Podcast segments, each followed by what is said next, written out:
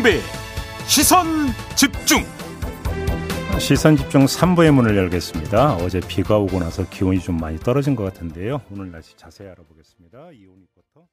한 가지 어, 제가 국민들에게 꼭 당부드리고 싶은 말씀은 이제 한국은 정말 자부심을 어, 가질 만합니다.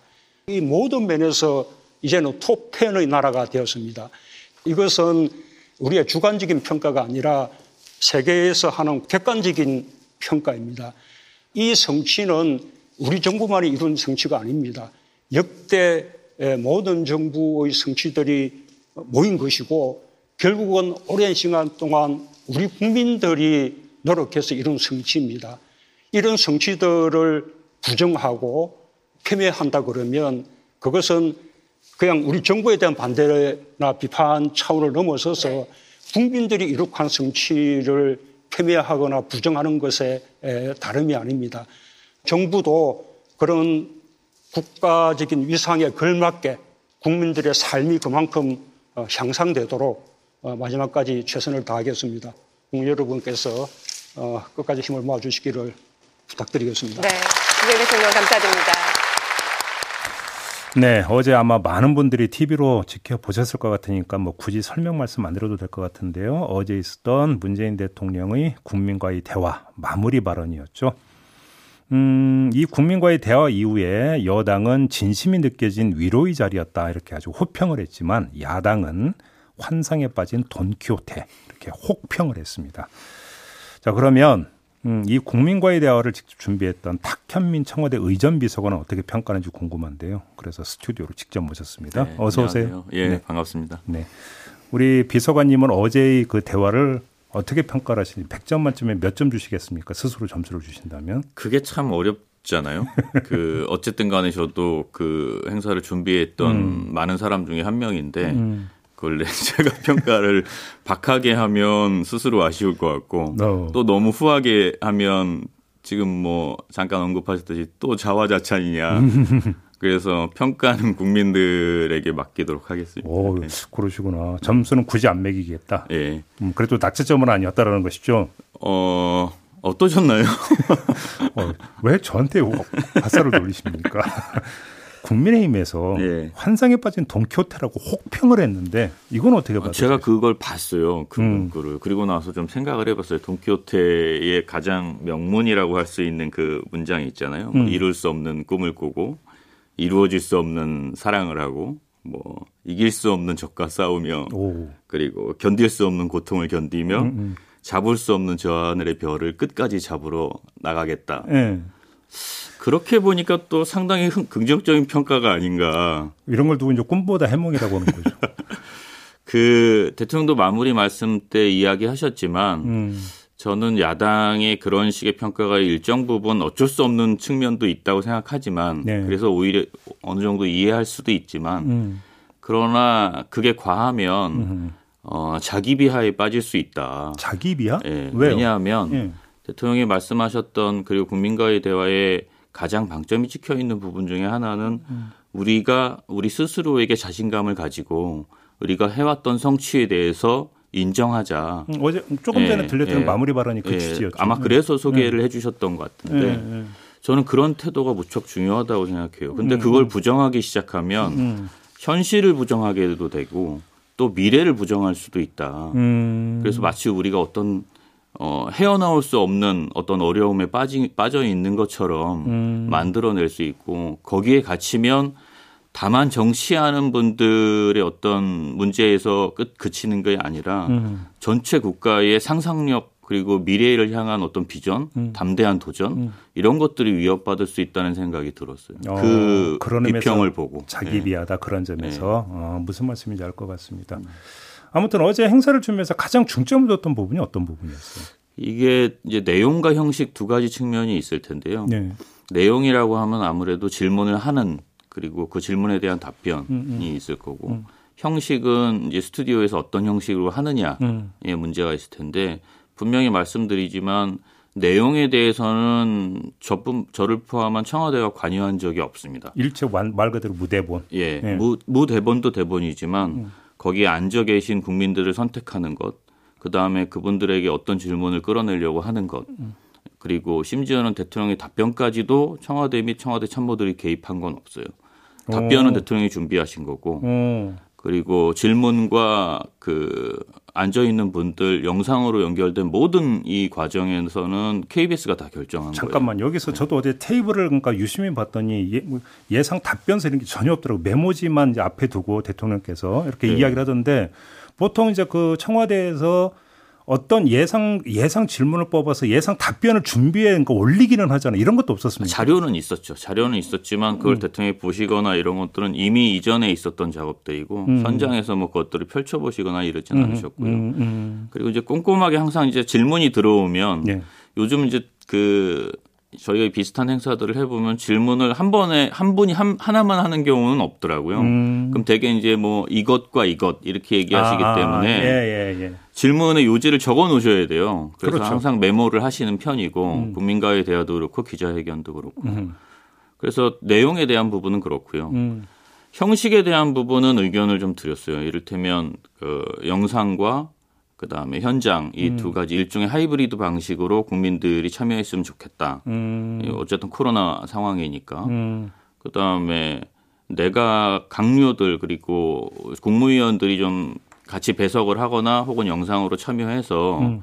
좀더 디테일한 질문들이라거나 어. 혹은 대통령이 직접 이야기하는 것보다 실무선에서 이야기하는 게 나을 음. 것 같은 질문은 보충 질문 혹은 보충 답변을 음. 음. 했으면 좋겠다. 요 정도만 저희가 결정을 한 겁니다. 아, 네. 예, 어제 그런 장면이 있, 었죠 네. 그럼 어제 아무튼 이제 쭉 하면서 어, 좀 진땀 나는 순간 없었습니까? 그 질문의 내용들에 대해서는 뭐 어차피 대통령이 답변하시는 거라 네. 제가 진땀을 흘려봐야 뭐 상황이 나아질 게 없어서 크게 제가 걱정하진 않았고요. 네. 다만 이제 이런 아쉬움은 있죠. 그 어쨌거나 선택 된 소수의 사람들이 음. 다시 소수의 질문을 하게 되잖아요. 그런 가운데서 좀 더 많은 질문을 소화할 수는 없을까라는 어떤 형식적인 아, 아, 그렇죠. 고민. 예, 예, 예. 그 다음에 질문이 많다고 해서 또 그것이 다 좋은 질문은 아니잖아요. 그렇죠. 대통령이 답변하기 적절치 않은 것도 분명히 있었고 음. 또 이런 질문이 나왔으면 더 좋았을 텐데 하는 것도 음. 분명히 있었는데 음. 그런 데서 오는 어, 약간 자괴감이랄까요? 아, 왜더 좋은 형식을 만들지 못했지? 이런 음. 고민은 좀 있죠. 저는 어제 이제 그걸 쭉 지켜보면서 가장 저 개인적으로 인상 깊었던 장면이 한 시민이 일어나서 부동산 질문했을 때 대통령이 드디어 네. 이걸 뭐라고 표현해요? 딱 이 단어가 나오는 순간에 저 드디어라고 는세 글자에 담겨 있는 대통령의 심경은 무엇일까 이 생각을 한번 해봤거든요. 진심이 나오는 추임새 같은 거였죠. 그러니까 우리 비서관님은 그 심경을 어떻게 읽으셨어요? 아, 그 문제에 대해서는 대통령의 그 말씀과 그 태도 음. 그리고 그 한숨이 음. 어, 모든 걸 다 대변한다고 생각해요. 예. 어, 거기서 뭐 그래도 이건 더 잘하지 않았냐 뭐 이렇게 얘기하는 것들은 대개 다 사족이라고 생각하고 일단 첫 번째 그 질문을 받았을 때 대통령이 고개를 약간 숙이시며 숙이시면서 음. 아 드디어 이 질문이 나왔군요 할 때 그 드디어가 어, 문재인 정부가 가장 가슴 아프고 음. 어, 죄송하고 음. 어, 여러 가지 고민을 하게 만드는 딱 그 지점이라고 생각합니다. 저는 그때 어떤 걸 상, 그러니까 생각했냐면 2년 전 국민과의 대화에서 문재인 대통령이 부동산만은 자신 있다라는 발언을 하신 적이 있습니다. 그 발언을 혹시 문재인 대통령이 떠올르, 그러니까 떠올르면서 드디어라고 하는 이 말을 그 자연스럽게 그러니까 한 게 아닌가 싶은 생각을 했는데. 식은땀은 지금 나는데요. 그런가요? 어, 그럴 수 있죠. 음. 그 과정에서 그 2년이라는 시간 동안 물론 뭐 굳이 이야기를 하자면 코로나도 있었고 여러 국가적 위기 상황이 있긴 했지만 음. 어쨌든 결과적으로 놓고 봤을 때 예. 많은 분들에게 실망 그리고 아쉬움을 남겼던 대목이기 때문에 음. 국정을 총책임지는 대통령 입장에서는 음. 어, 여러 차례 송구스러움을 표현하기도 하셨죠. 네. 그러니까 뭐 청와대 설명을 들었습니다. 코로나 상황이라고 하는 것들 강조를 하는 것 듣긴 했지만 그래도 국민 입장에서 좀 아쉬운 건 2년 동안 국민과의 대화가 없다가 2년 만에 열린 거잖아요. 필요하다면 비대면 이런 거를 통해서도 얼마든지 할 수 있었던 거 아닌가 싶어요. 얼마든지 할 수 있고 얼마든지 더 할 수도 있어요. 그런데 네. 이건 그 어떤 기획하는 사람으로서 고민이고 아마 이제 진행을 하시니까 저는 음. 같은 고민을 하실 거라고 생각하는데 제가 조금 전에 말씀드렸던 음. 어, 선택된 사람들이 국민들을 대표할 수 있는 대표성을 어떻게 부여할 것이냐. 음. 그 다음에 거기서 나오는 질문들의 수준과 네. 그 다음 그 질문들의 대의성은 또 어떻게 대표할 것이냐. 음. 어제와 같은 행사를 10번, 20번 한다고 해서 그러면 국민과의 대화 소통이 훨씬 더 늘어났다고 과연 얘기할 수 있느냐. 음흠. 저희는 할 수 있다고 생각해요. 그런 음, 방식으로 음, 음, 얼마든지. 음, 음, 음.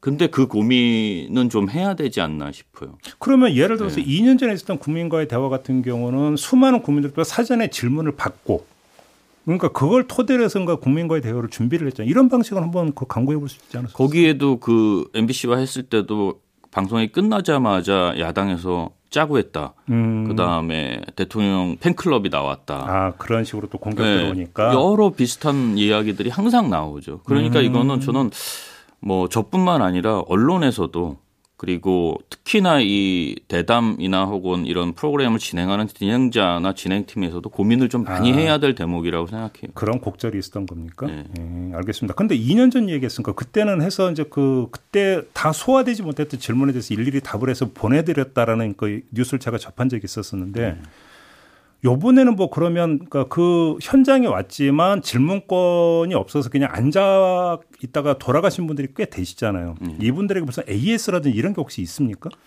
그거는 저희가 따로 받은 건 아직 없고요. 네. KBS 쪽에서 아마 정리를 하지 않을까 싶긴 한데 음. 어쨌든 질문의 내용에 저희가 개입하지 않기로 했기 때문에 예, 예. 어떤 질문들이 준비됐었는지 음. 그리고 어떤 분들이 앉았었는지 전혀 모르는 상태여서 음흠.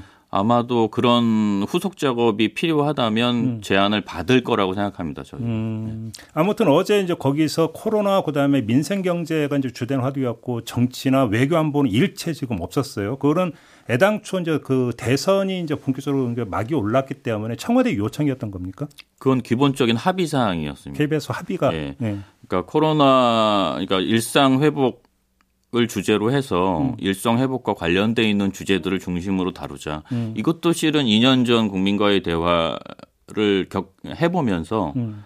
어, 저희가 좀 형식적으로 고민했던 결과라고 볼 수 있어요. 예. 지나치게 주제를 확대했을 경우에 음. 사람들이 궁금해하는 것들도 물론 소화할 수 있겠지만 특정 주제에 편중되거나 음, 예. 예, 혹은 아주 자극적이고 때로는 아주 정치적인 주제에 함몰되는 경우가 많기 때문에 음. 어, 어떻게 생각하면 그거는 중요하지 않다고는 할 수 없지만 한 부분이잖아요. 음. 그리고 지금 시기에 가장 중요한 건 어쨌든 일상 회복과 그 이후에 우리의 계획이니까 네. 그런 쪽에 좀 중심을 맞춰서 음. 중점을 두고 이야기를 나누자라고 했었던 거죠. 알겠습니다. 제가 이제 그 평소 궁금했던 거 하나 우리 비서관님 모셨으니까 한번 여쭤보고 싶은 게 2년 전에도 타이틀이 국민과의 대화였고 네. 요번에도 국민과의 대화잖아요. 근데 이렇게 이야기하는 분들은 이게 주인공이 국민이 돼서 대통령과의 대화가 돼야 되는 게 맞는 거 아니냐 이렇게 또 이야기하는 분들 계시잖아요. 그게 저도 안 그래도 그것 때문에 고민을 꽤 많이 했거든요. 네. 근데 이전 정부 그러니까 제 기억이 정확하다면 그 김대중 대통령 그리고 노무현 대통령 때까지는 국민과의 대화, 대통령과의 대화를 섞었었어요. 어. 이명박 대통령은 아마 대통령과의 대화라고 했을 거고. 예. 그러니까 국민이 중심이냐 대통령이 중심이냐 아마 그때 이런 것도 고민했던 분들도 아마 똑같이 그런 생각을 음, 했을 텐데 국민과의 대화든 대통령과의 대화든 결국은 대통령과 국민이 만나는 자리니까 크게 중요하지 않다는 게 제 결론이었고 예. 오히려 중요하게 생각한 건 그 밑에 이제 그 소제목이었죠 부재라고 할 수 있는 음, 음. 일상으로 음. 그게 좀 고민이 많았어요. 음. 뭐 처음에는 어 위드 코로나 뭐, 뭐 혹은 뭐 포스트 코로나 뭐 여러 가지를 놓고 고민을 했었는데 위드 코로나가 뭐 적절한 문법이 아니라는 이야기도 많이 있었고 또 그 다음에는 이제 일상으로 미래로 뭐 이렇게 했었는데 음. 그게 너무 작위적인 느낌이 좀 있더라고요. 음, 음, 음. 뭔가 미래로 자꾸 뭐 현실을 부정하는 것 같고 그래서 그냥 차라리 건조하지만 덤덤하게 음. 일상으로라는 제목을 선택하게 된 겁니다. 관련은 관련한 질문일 수도 있는데 이강래 전 청와대 의전 비서관실 선임 행정관이 음. 이런 주장을 한 바가 있어요. 탁현민의 가장 큰 잘못은 국민이 아닌 문재인 대통령만 주인공 만드는 것이다. 이렇게 지적을 했는데요. 또 우리 비서관께서 이 기사를 개인 SNS에 링크까지 거셨다고 제가 들었는데 캡처를 했죠. 네, 어떠, 어떻게 받아들여요? 일요일 평온한 일요일 오전에 누가 또 보내줘서 음. 그런 걸 왜 자꾸 보내주는지 모르겠는데 하여튼 네. 글쎄 뭐 저는 거기에 대해서 뭐 길게 언급하고 싶지는 않고요. 네. 이명박 대통령의 선임 행정관과 제가 뭐 같이 놓여서 이야기를 한다는 게 제 입장에서 뭐 이렇게 썩 달갑지가 않고 음. 어 이명박 대통령 때의 의전과 행사기획 내용과 그리고 문재인 대통령 문재인 정부 때 걸 비교해서 각자 음. 판단하시면 될 것 같습니다. 그래요? 어떤 것이 더 국민들에게 가까이 갔고 음. 어떤 것이 더 대통령의 어, 권위와 음. 그리고 대통령의 면모를 더 음. 돋보이게 했는지 음. 어, 각자 판단하면 되지 않을까 싶습니다. 그럼 뭐 이제 그건 국민들의 인상의 문제니까 네. 국민들의 판단에 맡긴다는 말씀이신 가요 다만 이제 그 보도를 했던 조선일보 같은 경우에 음. 이제 안 그래도 된다는 얘기를 꼭 드리고 싶어요. 어, 왜요? 어, 이제 얼마 남지도 않았고 그리고 세상에 중요한 일이 얼마나 많은데 이렇게 음. 5년 동안 저한테 이렇게 굳이 더 고민하지 않으셔도 될 것 같아요. 저를 두고. 좀 이거 마지막 좀 약간 까칠한지 모르겠지만 이제는 이제 경선이 끝난 홍준표 의원이 과거 입만 열만 했던 비판이 있습니다. 문재인 대통령이 쇼만 기가 막히게 잘한다고 했던 게 기억하시죠? 예. 이러면 또 저는 항상 이 탁현민 비서관을 떠올랐는데 그분의 이런 평가에 대해서 어떻게 받아들이셨어요? 모든 정치인들 특히 야당이 그런 말을 많이 하는데 음. 본인들이 하시는 거랑 뭐가 다른 건지 모르겠어요. 제가 봤을 때 딱 한 가지 차이밖에 없거든요. 음. 잘하고 못하고. 그래요? 네. 아, 지금은 잘한다 이런 말씀. 아, 저는 말을 안 하겠습니다만 본인들이 항상 뭐 대통령이나 하고 문재인 정부를 두고 하는 음. 뭐 쇼다 쇼를 하고 있다 이 이야기를 들을 때마다 딱 한 가지가 다른데 음. 잘하느냐 못하느냐. 알겠습니다. 네. 시간이 다 됐네요. 마무리해야 될 것 같습니다. 괜히 나온 것 같습니다. 고맙습니다. 예, 감사합니다. 박현민 의전비서관과 함께했습니다. 세상을 바로 보는 또렷하고 날카로운 시선. 믿고 듣는 진품 시사. 김종배의 시선 집중.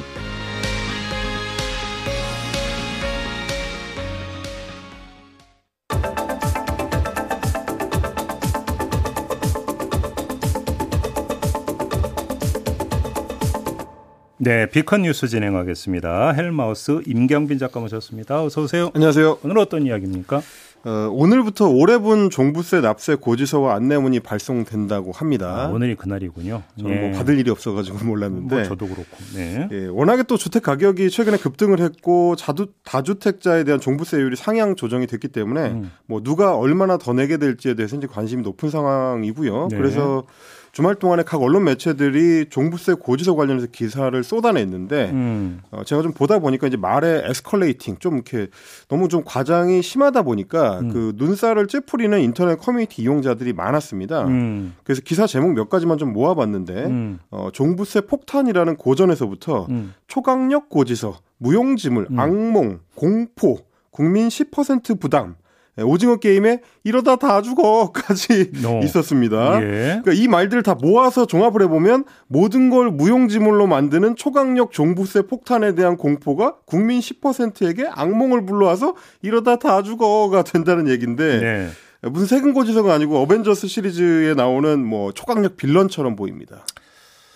근데 저렇게까지 뭐 그러니까 공포를 그러니까 담아야 되는 겁니까 종부세 고지서에? 저도 그게 좀 의문이더라고요. 일단은 음. 종부세 자체가 뭐 워낙에 좀 다양한 그 부동산 보유 정도나 뭐 가격 어느 지역인지에 따라서 천차만별로 나타나기 때문에 예. 일괄적으로 다 공포다 이제 이렇게 이렇게 보기는 좀 어려울 텐데 음. 뭐 다주택이고 뭐 고가 아파트를 보유하고 있고 보유 기간이 짧고 조정 대상 지역 같은 뭐 투기 우려 구역이라면 음. 예, 누적해서 높아지는 구조이긴 한데 음. 어, 대부분의 경우에는 사실 그렇지가 않기 때문입니다. 음. 어, 종, 공포를 조성하는 기사들에서 예로 드는 경우가 너무 이제 비일반적이라서 문제였는데 예. 보유세 악몽을 거론했던 파이낸셜 뉴스 기사의 경우에는 음. 대치동 음마 아파트하고 마포구의 레미안이나 푸르주 아파트에 이제 84제곱미터 두 채를 보유한 사람은 이제 예로 들고 있었습니다. 네. 둘다 한국을 대표하는 비싼 아파트들이죠. 음. 그래서 가격을 좀 찾아봤습니다. 속칭 대치 음만원 27억 8천만 원. 일명 마레포는 18억 5천만 원에 최근 거래된 내역이 있었습니다. 네. 그러니까 저 집 두 채를 보유한 사람은 최소한 46억 원 상당의 부동산을 보유한 부자인데 음. 과연 온 국민이 종부세 걱정을 해줘야 될지 좀 의문이 들었습니다. 아니 근데 그럼 또뭐 일가구 일주택인데 종부세 내는 경우도 있을 거 아닙니까? 그렇습니다. 그래가지고 이제 그런 사례를 두고 뭐 인터넷 커뮤니티에서도 감론을박이 있었는데 네. 어, 클리앙의 한 이용자가 어, 현재 시세 약 19억 원 하는 아파트의 종부세를 계산을 해봤답니다. 네. 그런데 이제 평균 60% 정도 되는 그, 저, 공시지가를 반영을 했더니 음. 11억 1천만 원 정도가 세금 대상이 되고요. 음. 그 경우에 계산을 해보면 추가 세금이 4만 천 원이었다는 겁니다. 작년에 비해서? 네, 그렇습니다. 더 내야 되는 게? 종부세가요. 네. 그래서 뭐 요즘은 뭐 워낙에 이제 세금 계산기를 각종 그 정부기관이나 부동산 관련 회사들에서 제공을 하기 때문에 네. 저도 직접 계산을 해봤더니 19억짜리 아파트 종부세 4만 1,040원이 나오긴 합니다. 좀 소박하죠. 음. 근데 이 경우에는 이제 부동산 조정 대상 지역이 아니고 1주택자일 음. 경우에만 해당이 되고 좀더 네. 현실적으로 좀 봤습니다. 네. 어, 성남 판교로 가봤습니다. 음. 그랬더니 어, 매매가 19억 원짜리가 이제 공시지가가 한 11억 원 조금 넘는데 음. 그 경우에는 올해 이제 종부세가 37만 원 정도로 예상이 됩니다. 음. 그러니까 뭐 종부세 납부 기준이 올해 이제 11억 원으로 상향이 됐기 때문에 어, 이 경우에도 대치 음마나 마레포를 동시에 가진 다주택자가 아니면 뭐 초강력 폭탄이라고 할 정도는 아닐 것 같다. 예, 다 죽지는 않을 것 같다 정도 생각은 들었습니다. 근데 아까 국민 10%라고 했잖아요. 그 대상자가. 네. 10%가 아니잖아요. 어, 이게 이제 헤럴드 경제에서 그 기사 제목으로 전 국민 10% 정도 영향을 받는다 이렇게 뽑은 건데 네. 실제로는 어 이제 민주당 부동산 특위에서 계산한 게 종부세 대상자가 76만 5천 명 정도 네. 됩니다. 네. 네. 그러니까 지난해보다 한 10만 명이 늘어났으니까 많이 늘어난 수치긴 한데 네. 전 국민으로는 1.7%고요. 음. 뭐 세수도 뭐 많이 늘어나서 5조 7,363억 원 정도 이렇게 되니까 뭐 내는 사람도 늘어나고 액수도 많이 늘어나서 부담 느끼는 분들은 많을 테지만 헤럴드 경제에서 주장하는 것처럼 10%는 좀 너무 부풀린 거 아니냐. 근데 왜 10%가 왜 나와요? 계산식은 이렇습니다. 음. 정부가 종부세 대산이 2%라고 했는데 가구당 평균 가구 원 수가 전국 평균 2.3명 정도니까 곱하기 2.3을 하면 어, 전 국민의 4.6%가 영향을 받는 셈이 되고 네. 요즘은 뭐 청약이나 이런 것 때문에 세대 분리를 하는 경우가 있기 때문에 가구 수가 좀 늘어난다. 그러니까 두 배가 되니까 곱하기 2를 하면 9.2% 거의 10% 아니냐. 이런 식의 신박한 계산인 거죠. 아이고. 이건 좀 이 계산법은 좀 아닌 것 같은데. 만약에 이런 계산을 적용하게 되면 네. 그러면 나머지 종부세 안 내는 98%의 국민 똑같이 곱하기 4를 하죠. 음. 어, 전 국민의 392%가 영향을 안 받는 셈이 됩니다. 너무 말이 안 되는 거잖아요. 에휴, 그러니까 이제 세금 정책은 뭐 간론을박이 있을 수 있고 너무 급격하게 또 과도하게 세금 부담이 늘어난다면 언론이 비판할 수는 있겠지만 음. 예, 지나친 과장 그리고 공포심을 조장하는 거는 조세 저항 부추기는 혹세 모민이 될 수 있다는 걸좀 기억할 필요가 있을 것 같습니다. 마무리 최정용님이 보내주신 걸로 마무리하겠습니다. 저도 종부세 내고 싶네요. 유유 한번 내봤으면 네. 그러니까 마무리하겠습니다. 헬마우스 임경빈 작가였습니다. 고맙습니다. 감사합니다. 네, 본방 마무리하고 유튜브 연장 방송으로 이어가겠습니다. 고맙습니다.